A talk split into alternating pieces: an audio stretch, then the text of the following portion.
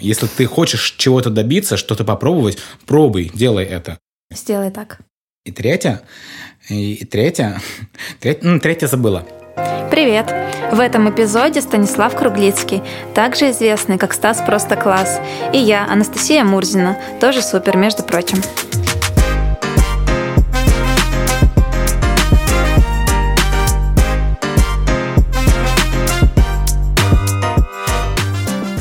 Привет, Стас, спасибо, что ты пришел сегодня ко мне на запись подкаста. Вот, я очень рада тебя видеть. Привет, Настя. Как твои дела? У меня хорошо, а твои как? Мои вообще замечательно, просто класс, я бы сказала. Смотри, перед тобой стоит... Не просто класс, а Стас просто класс. Стас просто класс. Смотри, перед тобой стоит 3 напитка. Один из них твой, кстати, что у тебя? У меня капучино. Без сахара? С сахаром. С сиропом. К сожалению, не без сиропа. Молодец. Вот, еще 2 это те, которые принесла тебе я. Угу. Рассказываю историю. Я всем гостям приношу напитки на запись подкаста. Вот, они не знают, что там. Ну, ты один, конечно, видишь. Здесь явно боржоми. Или там что-то с помощью шприца налито туда, потому что банка не вскрыта. Нет, ну да, тут боржоми. Ну, в общем, вообще, по идее, если бы у меня было побольше времени подготовиться, то оно бы все было в черных стаканах. Вот. Я приношу напитки, которые у меня ассоциируются либо с гостями, либо с какими-то моментами, которые нас связывают, либо то, что я о них недавно узнала. В общем, последнее, что я узнала о тебе и у меня оставило очень резкую ассоциацию и впечатление, это твои недавние сторис по поводу внешности и спортивной формы. Mm-hmm. Вот, твое признание всем. Что я жиробасина. Да. И на самом деле это не так, но в общем, раз такая история... Смотри сюда, ты видишь вот это? Ты вот это видишь? Нормально, все хорошо. Вот это вот. Вот это. Так вот ты это, сядь прямо, и все вот будет это, хорошо. Так я хочу, чтобы я сидел криво, и вот этого не было, понимаешь? Я хочу плоский живот. Ну себе. Вот, поэтому я тебе принесла напитки. Ну, на самом деле, если бы не так, да, все было, я принесла бы раф тебе на сливочках там. Раф? Раф. Что это? Я думала, что это Toyota. Нет, это как латте, только он на более жирных сливках. Вот. А тут 2 относительно детокс напитка. Я тебе хотела взять напиток Grand Detox. Я тут нашла в соседней кафешке. Вот. Но я не дождалась бариста, и, в общем, я пошла в соседнюю и взяла тебе 2, которые, в принципе, тоже не очень калорийные. Вот этот можно пробовать, да? Пробуй. Аккуратно, он горячий, наверное. У меня, кстати, такой же. Я тоже не пробовала. Что это такое? Я тоже не пробовала, сейчас... Знаю. Ну, я-то знаю, что... Ой, что со мной, с моим животом? Я худой! О, Господи! Здесь должна быть, знаешь, реклама. Типа, чудо-средство такое-то, такое-то. Ты не знаешь, что такое-то сказала? Средство от похудания тебе налили, нет, и ты не знаешь. Нет, я знаю. Я не знаю, как на вкус. Ну, такой. Ну, похоже на чай какой-то. Не знаю, что. Но это чай. Чай, да? Это зеленый чай с яблоком и с корицей. Mm-hmm. Вот, я подошла к девочке, которая там всем занималась, кофе варила и чай заваривала. Вот, и сказала: девушка, мне нужен напиток, который наиболее ассоциируется с ЗОЖ, с фитнесом. Ну, в общем... И она сказала тебе «на». Она потерялась немножко. Я ей рассказывала долгую историю про то, почему мне надо. Но она придумала вот этот напиток на зеленом чае. А у нас ASMR или нет? Или просто подкаст? Просто я хотела вот так вот сделать. Сделай так. Блин, чуть-чуть пролил, но ничего страшного. Это я вскрыл боржоми. А потом я заказала, короче, а потом увидела, что у них боржоми стоят. И я думаю, ну, блин, если это будет совсем невкусно... то есть боржомчик. Ой, вкусно, боржоми хорошо. Вот, зашел. В общем, приятного тебе аппетиту, чаепитию. Спасибо. Вот, сейчас будем разговаривать на серьезные темы. Давай, сейчас я нахмурю лоб, все, я готов. Давай, в тему становления более спортивной версии себя. Что ты думаешь о самокритике, к которой ты, видимо, спокойно относишься, и насколько это полезно вообще относиться к себе критично, и как верно к этому подходить? Ничего себе, какой-то серьезный вопрос задала. Мне кажется, с тех пор, как я сдавал какой-нибудь экзамен в Финэке, ни разу не слышал в свой адрес какой-то такой серьезный вопрос. Но мне кажется, это полезно как-то самокритично к себе относиться, потому что, мне кажется, в этом, если ты так будешь делать, если ты будешь себе задавать какие-то вопросы, какие-то челленджи, то ты будешь совершенствоваться. Я вот, например, считаю, что я жирный, и это... меня мотивирует вставать пораньше и бегать. Например, вот я до того, бегаешь? Как... Вот я сегодня до того, как сюда пришел, я бегал. Я на 10 минут опоздал, потому что я немножечко не рассчитал время. Я бегаю, в принципе, довольно давно уже. Я искренне не люблю это делать. Угу. Поэтому... Бегаю я тогда обычно, когда не занимаюсь борьбой. Вообще я занимаюсь борьбой. Uh-huh. Но поскольку карантин, я перестал борьбой заниматься в марте. И вот с тех пор я пытаюсь сделать какое-то кардио. То есть, либо я занимаюсь дома, либо выхожу на улицу и бегаю. Сейчас вообще, в принципе, в Москве вот моя тренировка уже возобновилась. То есть, uh-huh. люди ходят. Но я пока просто стремаюсь ходить и обниматься с мужиками. Ну, потому что если туда придет человек, больной коронавирусом, то мы заразимся с вероятностью 100%. Потому что мы друг друга будем обнимать и есть пот друг друга. Вот, поэтому приходится бегать. Но я ненавижу бегать вообще. То есть, я невероятно сильным усилием, можно так сказать, воле заставляю себя взять и это сделать. И сколько ты километров пробегаешь? Ну, по 10 километров я бегаю, Ого. Не меньше. Да. Ну, ты молодец. Я так не могу. А я могу. А я нет. А я могу. Тебе... ты же будешь скоро снимать про спорт, да, с Антаной? Да. Ролик. Угу. Ну вот, можешь вставить про то, что девочки постоянно собираются и никогда не собираются идти бегать. Ну, типа они такие, завтра идем. Да. Да. Хорошо. Вот, мы так именно со всеми подружками, с которыми я договаривалась, и делали. Вообще ни разу не побегала. Любим, практикуем. Никогда. Да. Так, ну то есть критика – это хорошо, но надо знать меру. Что? Ну да, конечно, не надо зацикливаться на том, что я жирный, я плохой. Ну, я на самом деле... Сейчас все подумают, что ты правда жирный. Говоря о том, что я жиробасина, конечно, я не подразумеваю, что я, просто очень сильно жирный человек. Я себя так называю, но я троллю сам себя. Угу. Понятное дело, что я, наверное, в представлении многих людей стройный. Ну, просто вот я тебе как сказал, у меня нет пресса, и если я сижу вот так вот, то у меня вот над ремнем немножко скапливается такой какой-то мешочек некрасивый. И еще и волосатый. Видишь, я тебе его показываю. У нас нет видеоверсии. Я хотела ее сделать, но, к сожалению, в этот раз нет. Блин, очень жаль. Я так хотел, чтобы все посмотрели на мой кожаный шерстяной мешок. Микрочасть в видеоверсии. Просто на... Полторы минуты. Хорошо. Мы можем просто сфотографировать сейчас мой жир и повесить такую фотографию. Это будет такая обложка нашего общения с тобой, да. Ну, я подумаю на этот счет, потому что я не уверена, что можно прикрепить такое, и что нас не забанят за показ голого тела. Вот, то скажут, что мы оскорбляем чувства. Кстати, мы не оскорбляем чувства людей с лишним весом. Нет. Если вы оскорбились, извините нас, пожалуйста. Да. Смотри, вот что касается оскорбления. Мы сейчас живем в то время, когда все вокруг оскорбляются. Угу. Мне кажется, это показатель ума вообще. Если человек оскорбляется, просто... на какую-то тему, притянутую за уши. Я вообще сейчас не сказал, что быть жиробасом – это плохо. Я не говорил, что вот ты жиробас, ты плохой. Я сказал, я жиробас, мне это не нравится. Все. Вот. Как на это можно обидеться? Ну, вот есть же люди, которые обижаются. Дураки какие-то. Да, мы с такими дела не имеем, конечно. Так, а знаешь, что у меня к тебе какой вопрос? Вот часто люди, когда они подумали, что они что-то делают не так, они хотят изменить свою жизнь, но просто не решаются. Что делать в таком случае? Ну, знаешь... Вот. Они, может быть, боятся, я не знаю, осуждения другими людьми, или... что у них не получится, или, я не знаю, что они зря не делают. Я считаю, что под лежачий камень вода не течет.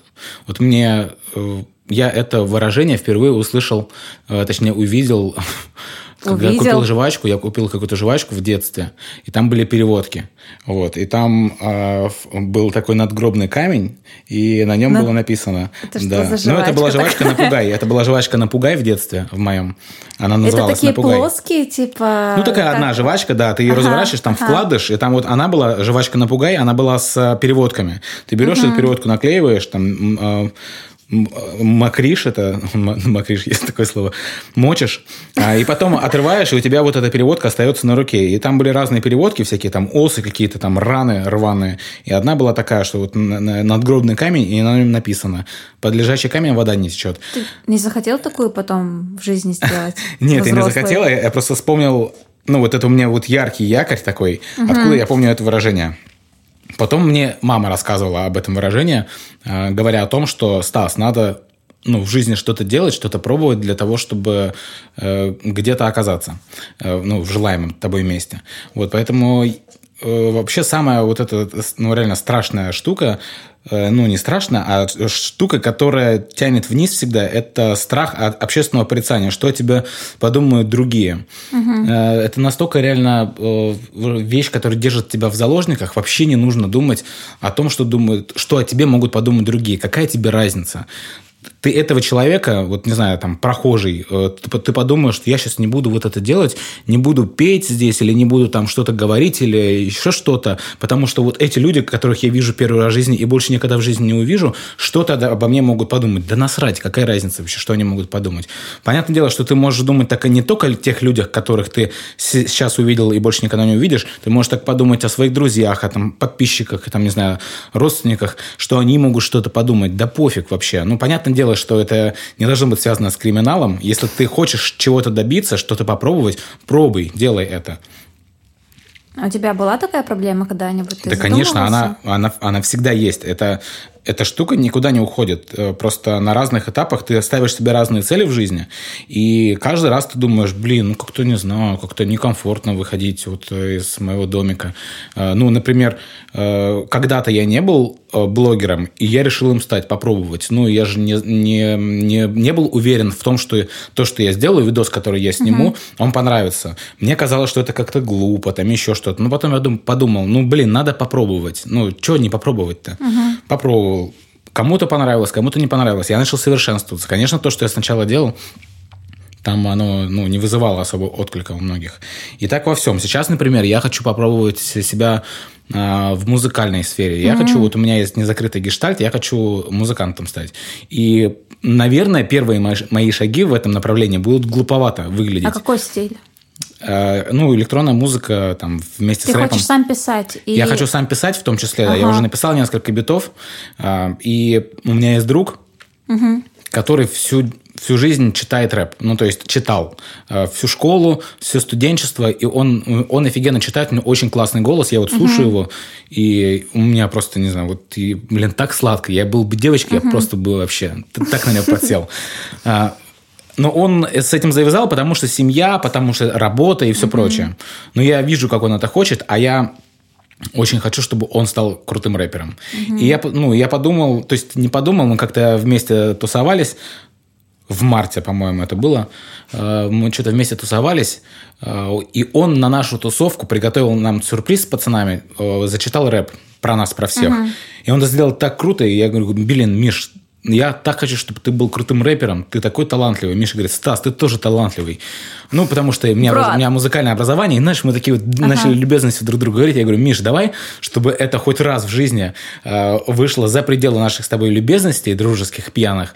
Давай устроим челлендж. Давай выпустим трек совместный. Давай. Я говорю, давай к лету, к началу. Давай, все, забились. Но пандемия... То есть мы уже на самом деле написали даже трек. У нас есть демка, но мы хотели его записать прям профессионально до начала лета. Но пандемия, я уехал в Сыктывкар, он остался в Москве, но невозможно было это сделать качественно. Поэтому мы перенесли этот челлендж до конца лета. До конца лета мы должны это сделать. Вот. Тот бит написал я, Миша придумал текст, я придумал мелодию. Сейчас Миша написал еще один бит, я на него придумал мелодию. То есть у нас уже получилась такая вот небольшая творческая движуха, но пока что мы еще не записали. Вот до конца лета мы планируем это сделать. Я, естественно, боюсь того, что это получится глупо, что это никому не нужно. И что теперь? Почему и что из-за этого не пробовать? Из-за того, что кто-то там скажет, что это плохо? Да насрать вообще, пофиг. Вообще правильный подход, я с тобой согласна. Я вот подкасты делаю с таким же посылом. У тебя сейчас очень многие люди узнают по Сантане. Кстати, тебя узнают на улицах? Да, узнают. И мне нравится, что меня узнают не так часто и много, как могли бы узнавать, потому что меня без парика не узнают. То есть есть камуфляж такой. Да. У меня даже в историях, когда я записываю историю, мне постоянно после каждой новой истории, где я вот в такой, где лысый, пишут, мужик, я тебя вообще не узнал сначала. Каждый раз, вообще, вот каждый раз. А когда узнают, что подходит фотографироваться? Ну да. Ну вот смотри, сейчас у тебя самый успешный проект – это Сантана, а раньше у тебя были какие-то другие проекты в этой сфере? Нет. Ну, нет? Смотри, я начал… Боровик? Ну, в смысле, проекты. Ну, это образ, как... это образ. Проект один. Стас Просто Класс. Ага. Это проект. Хорошо. Я не разделяю Сантану на, ну, или Боровика на отдельные проекты. Потому это что в последнее время, ну, Сантаны, мне кажется, очень много каких-то других образов. Ну, почти так нет. Получилось. Ну, я пробовал разные образы, выстрелила только Сантана. Угу. Я начал снимать вайны в 2014 году, угу. когда еще это вообще не было мейнстримом. Угу. И Сантана у меня появилась в 2015, то есть уже 5 лет назад она появилась. И она как бы хорошо зашла. Рабочая лошадка. Да, и она хорошо зашла тогда, но у меня аккаунт не разрастался. И я пробовал другие образы, вот Боровик, у меня есть образ «Маленький ребенок», где я играю как бы себя в детстве. Что-то еще у меня было, кажется. Ну... какие-то эпизодические, какие-то другие роли. Быдло там какое-нибудь, еще что-то. И Сантана всегда заходила лучше всех, но не было такого какого-то прям выстрела. Ни разу не было такого, что прям ролик набрал много просмотров и так далее. И вот во время пандемии так получилось, что выстрелила Сантана. Ну, то есть я подозревал, что это случится рано или поздно. Но вот произошло это во время пандемии. Ну, во время пандемии, мне кажется, вообще очень активный рост начался. Ну да, у меня в начале марта было 20 тысяч подписчиков. Вот, да, ну, просто я помню давно еще, и это количество не менялось особо по времени, а потом бац, да. И взрыв. А другие проекты типа «Движки по недвижке», вот эта вся история. Просто рассказать, что... Хочется всем рассказать, что...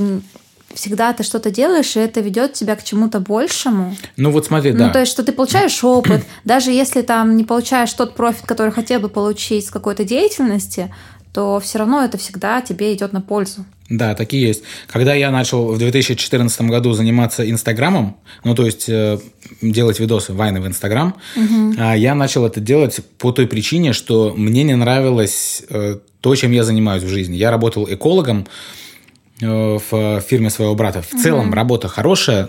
Это компания моего брата. Ну, я неплохо зарабатывал, в принципе. Хотя периодами, знаешь, когда я ленился, я зарабатывал плохо. Когда я не ленился, я зарабатывал хорошо.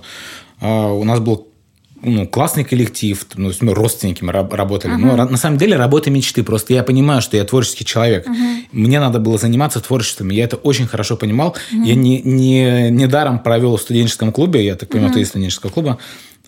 Сколько, не знаю, с 2004 года по 2015.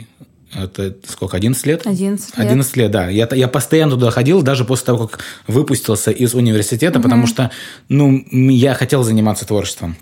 Но поскольку студ-клуб – это такое офлайн-творчество, я как бы там заряжался чем-то, вот актерскими какими-то данными, да, подпитывался там, энергией людей, с которыми общался, в юморе развивался, потому что там же так развит вообще вот этот юмористический кластер.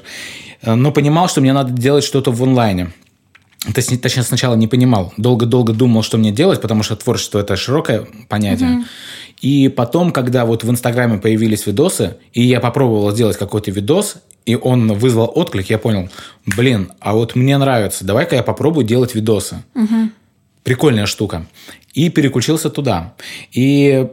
начал это делать, и как бы вроде как пошла такая небольшая популярность, такая локальная в Питере. Но потом рост подписчиков резко остановился там на 10 тысячах, больше не рос. И я как бы продолжал делать Инстаграм, и для себя внутренне я решил, что я не буду отказываться, если мне будут какие-то проекты поступать, предложения. Я всегда мыслю... поговоркой «подъезжачий камень» на нет. слове и будут звать во все, не хватит времени. Нет, на то, что мне интересно, окей. «Под лежачий камень вода не течет». Вот меня однажды взяли и позвали в проект, который ты упомянула, «Движки по недвижке». Просто ребята увидели меня в Инстаграме, а они, это просто были ребята из рекламного агентства, которые решили создать YouTube-канал с обзорами жилых комплексов Петербурга. И они искали ведущего для этого YouTube-канала. Наткнулись на мой Инстаграм, написали мне: «О, Стасон, типа, это не хочешь?» А я говорю: «Хочу». Всегда говорит «да». Вот. И начали мы с ними снимать. Мы сняли там что-то около 15 выпусков, если я не ошибаюсь. И потом проект закрылся. Вот. Параллельно там меня еще какие-то проекты звали, я там участвовал. Ну, там ничего такого особенного. Ну, например, я делал контент, типа, тоже вайны делал для одной компании. То есть, как будто бы я являюсь сотрудником одной инжиниринговой компании, и как бы я такой веселый сотрудник, и делаю у них там вайны, хожу по офису. Вот. Ну, в общем, какие-то такие вот творческие небольшие проектики я вписывался. И однажды, летом 2016 года, мне написали из Москвы ребята, которые здесь... создали портал новостроев.ру, они мне написали, говорят: «Слушай, привет, Стас, мы в Москве открываем, хотим открыть YouTube-канал, типа как «Движки по недвижке», только в Москве, и ищем ведущего». А «Движки по недвижке» к тому моменту уже закрылся. Ты как вообще? А у меня к тому моменту в Питере вообще такой был депресс, потому что я там с девочкой, у меня были там терки там, с одной, не хочу углубляться в эту тему. В общем, я очень жестко хотел сменить обстановку. Прям вот я очень сильно хотел уехать из Питера, и... Ну, я понимал, что меня кроме Москвы ничто не устроит вообще.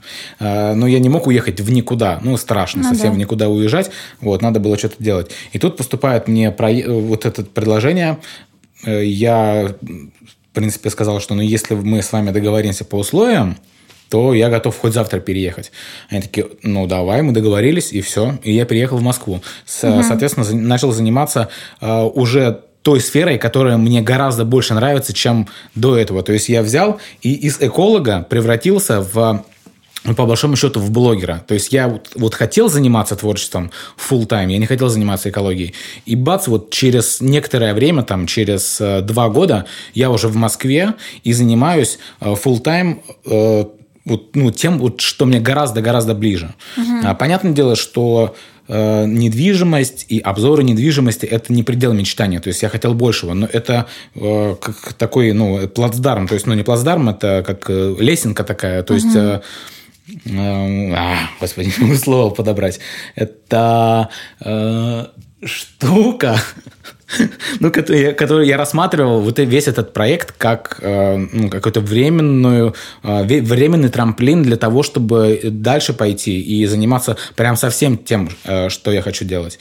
И, в общем-то, так и получилось. То есть я вот 4 года уже здесь в Москве занимаюсь этим проектом, и благодаря тому, что я в Москве, я познакомился с новыми людьми, я сменил обстановку, я психологическое свое здоровье поправил, у меня появилось время на Инстаграм, который я там периодически забрасывал. Вот. И сейчас у меня еще и Инстаграм выстрелил, и теперь я еще на Инстаграме зарабатываю. В общем, вот все как-то так здорово складывается, если реально не сидеть на месте, а что-то пробовать. А ты сам монтируешь видосы в Инстаграм? Все это вообще сам полностью? Да, я все делаю сам. Ну, не снимаю только сам. Ну, то есть, иногда я сам и снимаю, когда, ну, формат такой, говорящая голова. Но когда кто-то меня снимает, это, как правило, просто кто-то из моих друзей. Да, я монтирую все сам. Я вот здесь, будучи в Москве, как-то взял и... Да и на самом деле в Питере тоже. Ну, просто в Питере, когда я был, я почему-то монтировал все на телефоне. А когда я переехал в Москву, я подумал, ну, раз у меня вот так вот все меняется в жизни, мне надо что-то как-то освоить, может быть, посерьезнее монтаж. Я сел, открыл YouTube и просто освоил профессиональную программу, которая называется Final Cut Pro. Я просто сидел безвылазно часами и монтировал. И вот... освоил такой скилл по монтажу. Теперь я все ролики монтирую на компьютере, делаю это в профессиональной программе, и у меня есть ролики, которые прям ну, классно смонтированы, супер, потому что ну, вот я прям реально прокачался в этой сфере. А по образованию ты вообще эколог тоже? Нет, я по образованию специалист по туризму. Я в Финэке же учился. У нас, по-моему, не было экологии какой-то. Ну, мало ли. Я специалист по туризму, но я ни одного дня не работал по специальности. Ну, потому что ну, я понимал, я стал специалистом по туризму, поступил на специальность, как она называется, ритм-мэ. Ну, факультет РИПМ есть такой же, да, до сих пор или нет? Ну, по-моему, нет. Уже нету, да? Потому что я заканчивала тоже факультет туризма, но уже в объединенном универе. Вот. И у нас назывался факультет туризма и гостеприимства. Вот. Ну, короче, я туда поступил, потому что я не добрал на общеэкономический. Вот. Но на самом деле я и на общеэкономический особо не хотел поступать. Я поступал в Финэк только потому, что туда поступил мой двоюродный брат. Ну, я такой, брат, как бы, нормально же вуз, наверное, выбрал. Ну, я тогда тоже туда. Слушай, у меня такая же история. Я поступала туда, потому что моя двоюродная сестра его закончила. Сказала, что там норм. Я такая, норм. Вот, да. Вот такая вот штука. Ну, на самом деле... Я, оглядываясь назад, наверное, не жалею, потому что я благодарен просто невероятно тому, что я учился именно в Финэке, потому что там есть студенческий клуб. И то, что я сейчас имею, чем я сейчас занимаюсь, этому всему я благодарен студенческому клубу Томи Яковлевне и царство ему небесное Валерию Михайловичу Чечету. Да.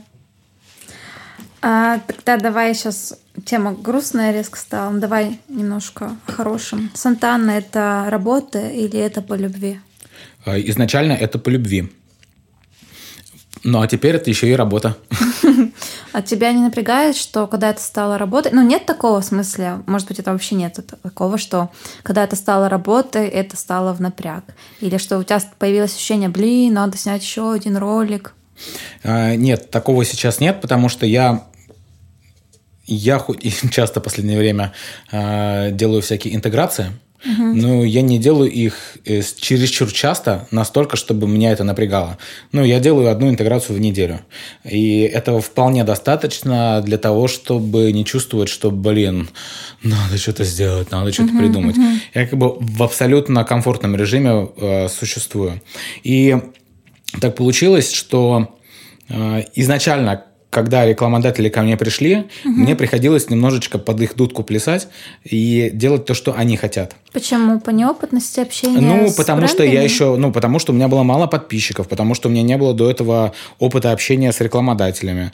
У них не было представления о том, что я могу сделать, потому что у меня не было опыта интеграции. Они видели мои ролики, им нравились мои ролики, а интеграции у меня не было. Поэтому, они говорили, не знаю, мы здесь сомневаемся, давайте все-таки как мы хотим.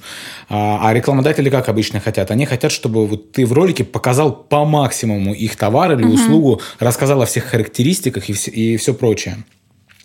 А мне хочется делать супер нативно, вот то, как я делаю. То есть, чтобы народ посмотрел и даже не почувствовал, что там реклама.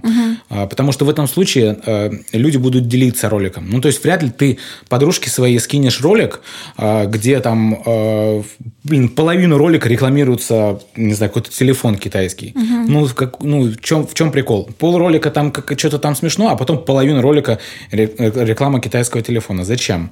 Ну, ты гораздо более охотно скинешь ролик, где промелькнул вот этот телефон, причем он сделал, он промелькнул логично абсолютно.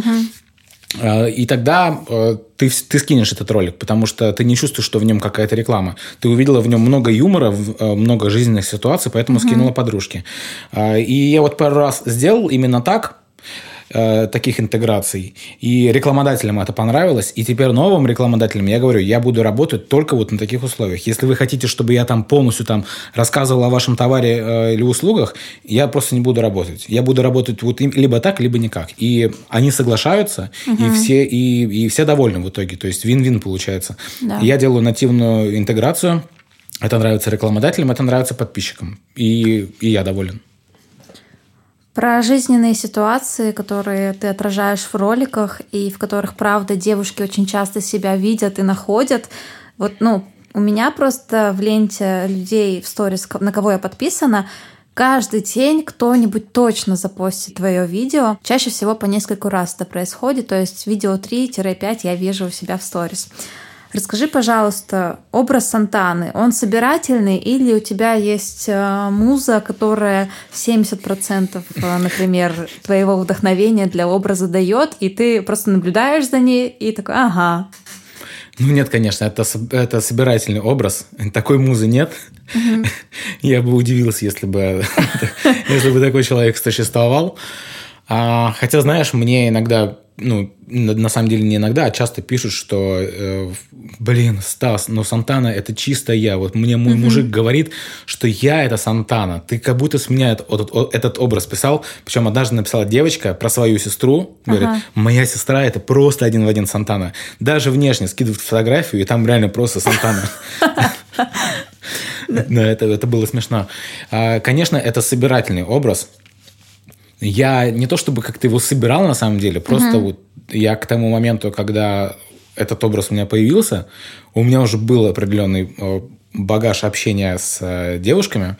И, конечно, мы с друзьями всегда троллим девушек. Но мы не троллим не только девушек, мы троллим друг друга, мужиков, мы всех подряд троллим, в том числе девушек. И как-то вот у нас уже была определенная как бы манера пародирование девушек, то есть мы когда там троллим их, мы там как-то какие-то особые интонации используем, какие-то особые словечки, какие-то у нас уже есть шутки, которые стали нашими мемами такими внутренними. И я же это все помню, и когда я надел парик на голову, я как-то включил вот сразу вот эту модель, как мы с друзьями девочек троллили, и так получилось, что это, не знаю, понравилось многим. А в чем был вопрос, кстати? Нет, просто, да, собирательный образ. Собирательный образ. Да, это собирательный образ. И я не знаю, может быть, у тебя дальше будет вопрос, почему так получилось, что у многих твоих друзей в ленте Сантана появляется. Ну, то есть, у меня нет такого вопроса, но расскажи, пожалуйста, это очень интересно. Это произошло потому, что я нашел такую механику создания роликов, когда ролики мы создаем вместе с подписчиками, по большому счету. То есть я вот ты говоришь, что я вот собираюсь сделать ролик о том, как Сантана занимается спортом. Я же не просто беру и пишу этот ролик из башки. Я делал так раньше. То есть я писал какой-то ролик, сценарий для ролика из башки, и такой думаю, блин, а это жизненная ситуация или нет? Это жиза или не жиза? Потому что ты же знаешь, что в вайнах заходит в основном жиза. Да. И люди постят, когда узнают себя в роликах. Но раньше как я делал? Вот я писал что-то такое, думал, блин, интересно, это жизнь или не жизнь? Или это только так у меня, а у остальных не так? Написал этот ролик, снял, и оказалось, что нет, особо отклика не находит ролик, потому что так действительно, наверное, только у меня происходит. А сейчас я перед тем, как снять ролик, я публикую сторис и говорю, что, ребят, я вот планирую снять ролик о том, как Сантана занимается спортом. Накидайте мне, пожалуйста, идеи. Как вы, девочки, занимаетесь спортом? И мне скидывают просто огромное количество сообщений. То есть я даже промотать все не могу за весь день. Настолько много пишут. И я вот отсматриваю все, что мне пишут, и выписываю какие-то такие паттерны, которые повторяются. Потому что реально очень много девочки делают, одинаковых вещей. Они одинаково себя ведут. Я не говорю о том, что вы все одинаковые, потому что если я это скажу, меня потом захейтят. Но паттерны очень похожи у всех. Это нормально, да. Да, и, соответственно, я вот какие-то паттерны считываю, которые очень часто повторяются. Я думаю, так, вот это стопудово уберем. Потом я вычитываю то, что мне просто нравится, то, что меня вызывает смех, улыбку. А потом что-то я смотрю, например, что-то меня наталкивает на какую-то мысль. То есть я что-то прочитал, сама мысль мне, может быть, не очень понравилась, а потом я додумал, такой, а можно сделать по-другому, вот так вот, выписываю. В итоге у меня получается такая заметочка, где вот выписаны там всякие модели поведения. Вот как девочки там занимаются спортом, что они делают. Такой список составляю, и из этого списка, на основании этого списка, я уже как бы делаю сценарий. То есть я придумываю, как он начинается, как там будет, что в середине, чем заканчивается и так далее. И на основании этого я снимаю ролик. И у меня... Мне не приходится думать, жизненно это или не жизненно. Найдет это отклик наверняка или нет. Я знаю, да, наверняка, потому что мне сами подписчики это прислали только что. Вот, и поэтому так получается, что очень много людей узнают себя в моих роликах, поэтому у тебя в сторис 3 человека каждый день постят мои ролики. Я думала просто, что у тебя очень высоко развита наблюдательность. Видишь, как все... Ребят, простите, прервался. Давайте поменяем стул Стаса, потому что он начинает скрипеть. Начинает? А мой тоже можно? Он просто такой... Он тоже скрипит? Да. Так это, мне кажется, ее и скрипит. Да, мой не скрипит. Так у меня не скрипящий. А сколько еще? Чуть-чуть. Мы немного прерывались на техническую заминку, меняли стулья скрипучие на нескрипучие. Просто вдруг вы думали все, что мы занимаемся сексом, мы такие параллельно разговариваем.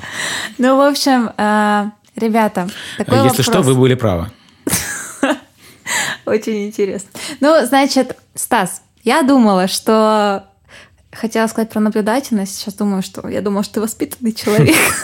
Я думала, что у тебя высоко развита наблюдательность.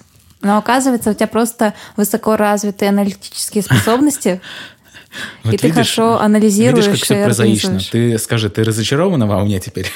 Нет, я просто думаю, что... Но наблюдательность-то все равно развита же. Наблюдательность развита. Но она развита была на том... Ну, в смысле, она сейчас развита, но ты ей пользовался на этапе, когда у тебя не было такой базы подписчиков, кому ты мог обращаться и там спрашивать. Да, потому ребята, что делать? Потому что, да, образ Сантана существует с 2015 года, и он у меня всегда был успешный. Что бы я ни пробовал на своем канале, самый успешный образ... на канале, господи, на аккаунте. Самый успешный образ всегда был Сантана. И мне всегда говорили подписчики, родственники, друзья, что, блин, Стас, у тебя офигенный образ. Ну, знаешь, я всегда это, в некотором роде скидывал на то, что это все-таки мои друзья, они мне другого и не скажут. Хотя на самом деле у меня друзья очень скептично вообще ко мне настроены.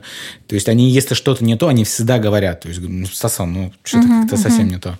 Вот. И они мне всегда искренне говорили о том, что Сантана сильный, хороший образ. И, в принципе, у меня тоже не было в этом сомнений. И я видел, что у меня довольно неплохо получается подмечать какие-то женские штучки. Ну, понятное дело, я не бог, я не всевидящий, и я общаюсь не только с девушками 24/7, но и с парнями. И в большей степени, наверное, с парнями. Мне потому что, так получилось, что мне с парнями интереснее общаться. Вот, поэтому, да, я считаю, что я наблюдательный, но не настолько, насколько, наверное, некоторые мои подписчики думают. Но не уповаешь на это, скажем так. Ну, не то чтобы не уповаю на это, и просто я не настолько наблюдательный, как, наверное, некоторые думают. Потому что свой контент сейчас я создаю не за счет наблюдений, а за счет взаимодействия с подписчиками. А идеи для роликов вот ты откуда берешь? То есть сами большие темы, там, например, Сантана про спорт, Сантана там про ЗОЖ, посиделки с подружкой. Идеи мне иногда присылают подписчики. У меня очень часто, вот, например, про спорт, если говорить, у меня очень давно просят, чтобы я снял видос Сантана на спорте. Поэтому вот. Кроме того, идеи у меня возникают, когда ко мне приходят рекламодатели. Условно говоря, последний ролик мой про бизнес, Сантана мутит бизнес. Ко мне пришел рекламодатель Битрикс24, это CRM-ка. Они мне написали, давайте сделаем совместный ролик. Я говорю, слушайте, так вы же вроде как вообще для бизнеса работаете. У меня же подписчики, это же не бизнесмены, это просто как бы обычные люди.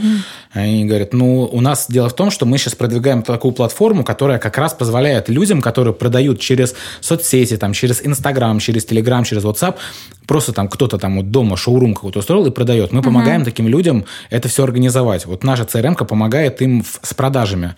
Я говорю, а это уже прикольно. В принципе, я говорю, вот у меня как-то давно была идея «Сантана мутит бизнес». Можно вас интегрировать, например, в эту идею. Они такие, так, блин, давай, супер. Все. Сделали ролик «Сантана мутит бизнес». Вот. То есть, получается, что какие-то идеи у меня уже были записаны в блокнотике, какие-то мне скидывают мои подписчики, а на что-то меня наталкивают рекламодатели. А какая идея глобальная у тебя была в детстве? Кем ты хотел стать, когда вырастешь? В детстве много кем хотел стать. Естественно, космонавтом. Я помню, как-то читал, мы писали в детстве письмо в будущее, и что-то там, по-моему, в классе в 3 я написал, что я хочу стать боксером, космонавтом, гонщиком Формулы-1, пародистом. Это все в одном письме было написано? Да, там у меня было несколько. Пародистом, может быть, милиционером. Я, честно говоря, не помню. И большую часть своего детства я хотел стать певцом, музыкантом, потому что я же... учился в музыкальной школе, хоровая капелла мальчиков, да, как бы? Хоровая капелла мальчиков, да. И 8 лет своей жизни я посвятил этому. И сначала я хотел очень долго быть певцом. А потом, когда у меня началось половое созревание, и меня начали интересовать девочки, и меня начало бесить, что я в черном костюме пою какие-то церковные песни в хоре, играю на фортепиано. Вот. Меня как-то перестала вот эта тема привлекать, и не хотелось уже быть певцом. Mm-hmm. И на самом деле вот эта штука, она... Вот об этом я жалею. Вот что не было такого у нас с детства, в Сыктывкаре, я же в Сыктывкаре жил, mm-hmm. У нас не было прям такого... как тебе сказать? Невозможно было заняться эстрадным вокалом классным, чем бы я хотел заниматься mm-hmm. тогда. То есть меня отправили в хор, и я пел в хоре. В определенный момент мне перестало это нравиться. А невозможно было никуда пойти, потому что в городе ничего не было. Если бы меня направили куда-то, также в музыке куда-то, mm-hmm. в какое-то направление, возможно, я бы стал сейчас музыкантом, потому что... как я тебе говорил, у меня есть незакрытый гештальт. Mm-hmm. По прошествию времени я понимаю, что мне очень не хватает музыки в жизни. То есть я бы хотел ее делать. Мне музыка снится. Да. То есть мне новая музыка снится, да. Но я ее не могу, перевести в электронный вид, потому что у меня навыка нет. Mm-hmm. Я поэтому в марте просто сел в YouTube, опять же, так же, как было с монтажом, и начал постигать азы написания электронной музыки в программе. Mm-hmm. И уже несколько мелодий, которые мне приснились, я записал. Но все равно это выглядит, знаешь, на таком базовом, дурацком уровне, да. А если бы я как-то в детстве меня направили в другое русло, и я бы не перестал любить музыку, возможно, я бы был сейчас супер крутым музыкантом. В общем, у меня сейчас есть этот незакрытый гештальт, а я забыл вопрос опять. Кем ты хотел быть в детстве? В детстве я больше всего, наверное, хотел быть музыкантом. И сейчас я тоже хотел бы быть музыкантом. Но у тебя сейчас есть YouTube, так что все в твоих руках. Да, надо мне прям заняться плотненько этим вопросом. Я планирую... Я думаю, что я это сделаю. Здорово. Такой вопрос. Я всем гостям всегда задаю вопрос, какие качества человеческие ты считаешь и черты характера ты считаешь наиболее актуальными сейчас, в наше время, и полезными для жизни, для работы, для семьи, для всего вообще? Топ-3. Целеустремленность. Это понятно. Целеустремленность, порядочность. Слушай, честно говоря, мне сложно говорить о том, какие черты характера важны для всех. Мне кажется, для всех разные. Я могу сказать те черты характера и, черты характера, особенности людей, которые мне больше всего нравятся, которые меня прельщают больше всего в людях. Это целеустремленность, порядочность и чувство юмора. Мне кажется, это три вещи, которые прям must-have для каждого. Обладая этими качествами, ты, в принципе, можешь в жизни достичь многого. А если бы Сантану попросили назвать три качества, какие бы назвала она? Эти же самые? Или какие-нибудь другие? Мне сейчас так сложно включить Сантану.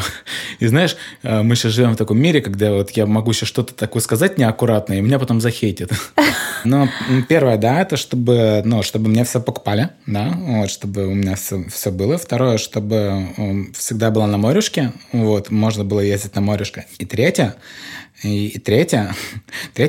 забыла. Ой, супер. Давай еще вот такой вопрос тогда. От какого качества, по-твоему, надо избавиться? От лени. Хотя, знаешь, с другой стороны, лень – это двигатель прогресса. Угу. Лень – это реально одинаково хорошее и плохое чувство. Но все-таки надо, мне кажется... надо не быть зависимым от лени. То есть лень во благо – это когда ты, например, тебе лень дойти до телевизора, и ты придумал пульт, пульт управления дистанционный. Но тебе для того, чтобы пульт дистанционного управления придумать, тебе все равно надо встать с дивана и что-то сделать. Поэтому надо избавиться от деструктивной лени, когда ты просто сидишь на диване и ничего не делаешь. А ты ленишься? Конечно. Просто я профи в этом. Я такой лентяй, просто мощный. Да, я не самый, конечно, в мире мощный лентяй, наверное, можно найти каких-то людей таких более ленивых, чем я. Но разряд по лени у тебя есть. Да, стопудово. Первый взрослый, не меньше. Так, ну и на самом деле все основные вопросы у меня уже к тебе заданы. Просто просьба, какое-нибудь напутственное слово слушателям, всем, кто либо уже развивает свое дело, либо только собирается, и особенно для тех, кто хочет продвигаться в плане блогинга. Вот то, что я для себя сделал вывод, какой для себя, надо искать свой какой-то стиль, свою нишу. Да, то есть даже не свою нишу. Я не знаю, как это сформулировать. Свое место? Ну, свой стиль, наверное. Наверное, свой стиль. Ну, смотри, вайнеров много. Кто-то добился успеха, кто-то не добился. Я вот с 2015 года пытался что-то с Сантаной делать, у меня не получалось. Но я попытки не оставлял, я пытался, продолжал это делать до тех пор, пока не нашел свой формат. Вот, наверное, все-таки формат, правильно сказать. Но это если мы говорим как бы о творчестве, об Инстаграме, а я все-таки вайнер, поэтому, наверное, вот скажу об этом. То есть надо искать свой формат. У кого-то получается делать... Вот приведу пример. У меня есть знакомый чувак, это тоже блогер, его зовут Рустам Майер, у него там 2 с лишним миллиона подписчиков в Инстаграм, и когда у него было 50 тысяч подписчиков, мы с ним переписывались, и друг другу задавали вопрос, а вот почему у тебя классный контент, он мне писал, я ему тоже писал, у тебя классный контент, вот что мы делаем не так, почему мы с тобой уже несколько лет, занимаемся этим, все вокруг выросли, стали блогерами-миллионниками, а мы с тобой нет, вот почему? Не знаю, мы не оставили попытки, мы продолжили это делать до тех пор, пока Рустам Майер взял и не сделал один видос, то есть у него есть образ Джавид. Ну, ты можешь посмотришь, ты увидишь, это супер популярный образ. Это такой азербайджанец, и он очень с очень смешным акцентом разговаривает. И он снимал в этом образе всякие вайны. И как бы классно, мне очень нравилось, но не особо заходило. А потом он взял и просто озвучил вот с этим своим персонажем мультик. То есть он взял фрагмент мультика, «Мадагаскар», кажется, и просто вот с этим образом своим Джавида взял и озвучил. То есть самого Джавида в кадре нет, просто закадровый голос этого Джавида. И выпустил ролик. И он, просто так зашел. И он начал делать озвучки, и за там 1,5 миллиона... за месяц набрал 1,5 миллиона подписчиков. Но у тебя же тоже есть такой ролик. Какой такой? А все. Сейчас про него расскажу, если хочешь. Он нашел свой формат. Он нашел формат, который прям вот идеально, как будто создан для него, который нравится народу. Точно так же я нашел. То есть Сантана существовала с 2015 года, но взлетела только в 2020. Связано это, во-первых, с тем, что ТикТок появился. Я просто выгрузил свой старый ролик «А все уже туда». Ролик «А все уже» снят в 2018 году. А взлетел только сейчас, после того, как я его выгрузил в Инстаграм, в ТикТок. В ТикТоке он завирусился. Плюс второй фактор того, что у меня вырос Инстаграм, это я нашел вот этот формат, когда я с подписчиками советуюсь, они мне высылают какие-то свои идеи, и, соответственно, мне остается только это сыграть и снять. Снять и сыграть. Вот 2 фактора таких. И я нашел этот формат, который всем заходит, и вот выстрелил. И Рустам тоже нашел.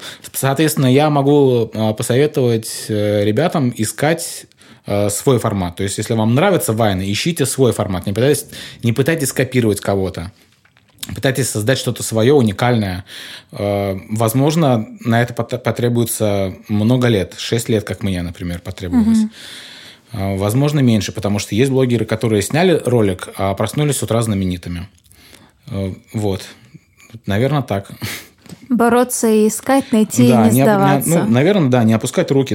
Мне легко говорить это, потому что это, наверное, не единственный мой хлеб. То есть у меня была работа, а это хобби. Я этим занимался, потому что мне просто это нравилось. Если Ну, вообще, в принципе, наверное, сложно заставить себя делать то, что тебе не нравится, тем более там, в течение 6 лет. Поэтому, конечно, в первую очередь, то, чем вы занимаетесь, это должно вам приносить удовольствие какое-то. А иначе зачем этим заниматься? На этой философской ноте мы заканчиваем этот эпизод. Стас, спасибо тебе большое, что ты пришел сегодня на эту студию. Я спасибо не могу сказать тебе. Ко мне в гости, потому что скорее я приехала к Стасу в гости в Москву. Вот. Спасибо, что позвала. Да, спасибо, что позвала. Очень приятно. Я желаю тебе успехов. Ну, понятно, в блогинге, да, с вайнами, да, с вдохновением. Но очень хочется пожелать тебе успехов с музыкой, чтобы спасибо. Все твои желания стали правдой и детские мечты сбылись. А я вот. Тебе желаю стать супер популярной, как это называется, подкастершей. Можно так сказать. Ты вот. Этого хочешь?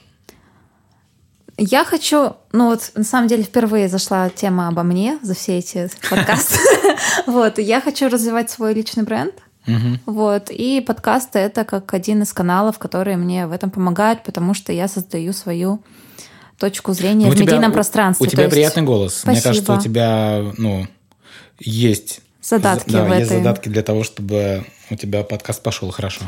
Я надеюсь. Вот. Ну, что еще более значимое здесь? У меня хорошие друзья. Я общаюсь с классными людьми, с талантливыми ребятами, и они меня рады поддержать и прийти ко мне на подкаст. Стас, спасибо. Хихик. Хихик. Все. Пока. Давай, пока.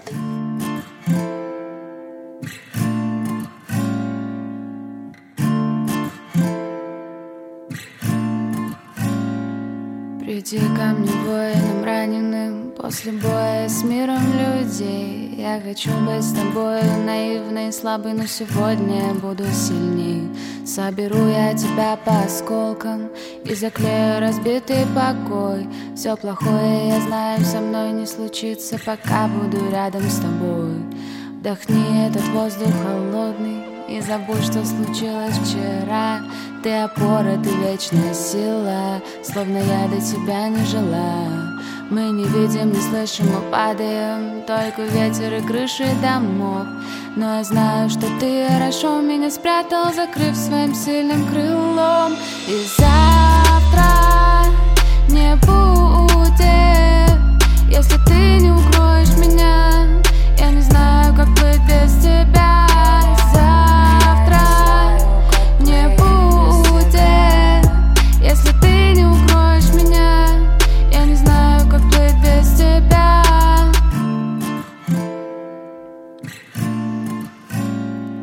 Тут вокруг только боль и тревога, в сонном царстве обиды и зла. Ничего мне не надо, как только родного уюта мужского плеча. Забирай меня, милый, забирай меня в место, где запах парфюма растает тебе, но потом он появится снова. Ты не думаешь, что я слишком слабая, если нужно, я стану горой.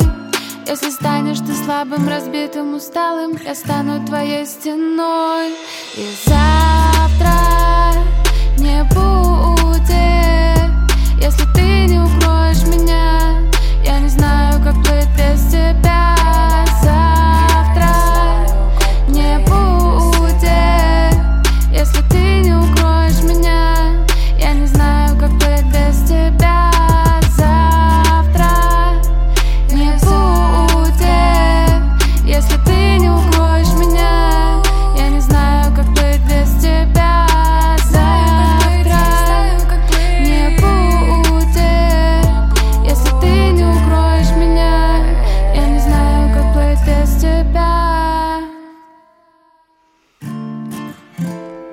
Это была Алёна Кущина с песней «Завтра не будет». Сохраняйте трек себе, ставьте лайки видосам Стаса и подписывайтесь на «Давай по делу» в подкастах от iTunes, Яндекс.Музыки, ВКонтакте и теперь даже на Spotify.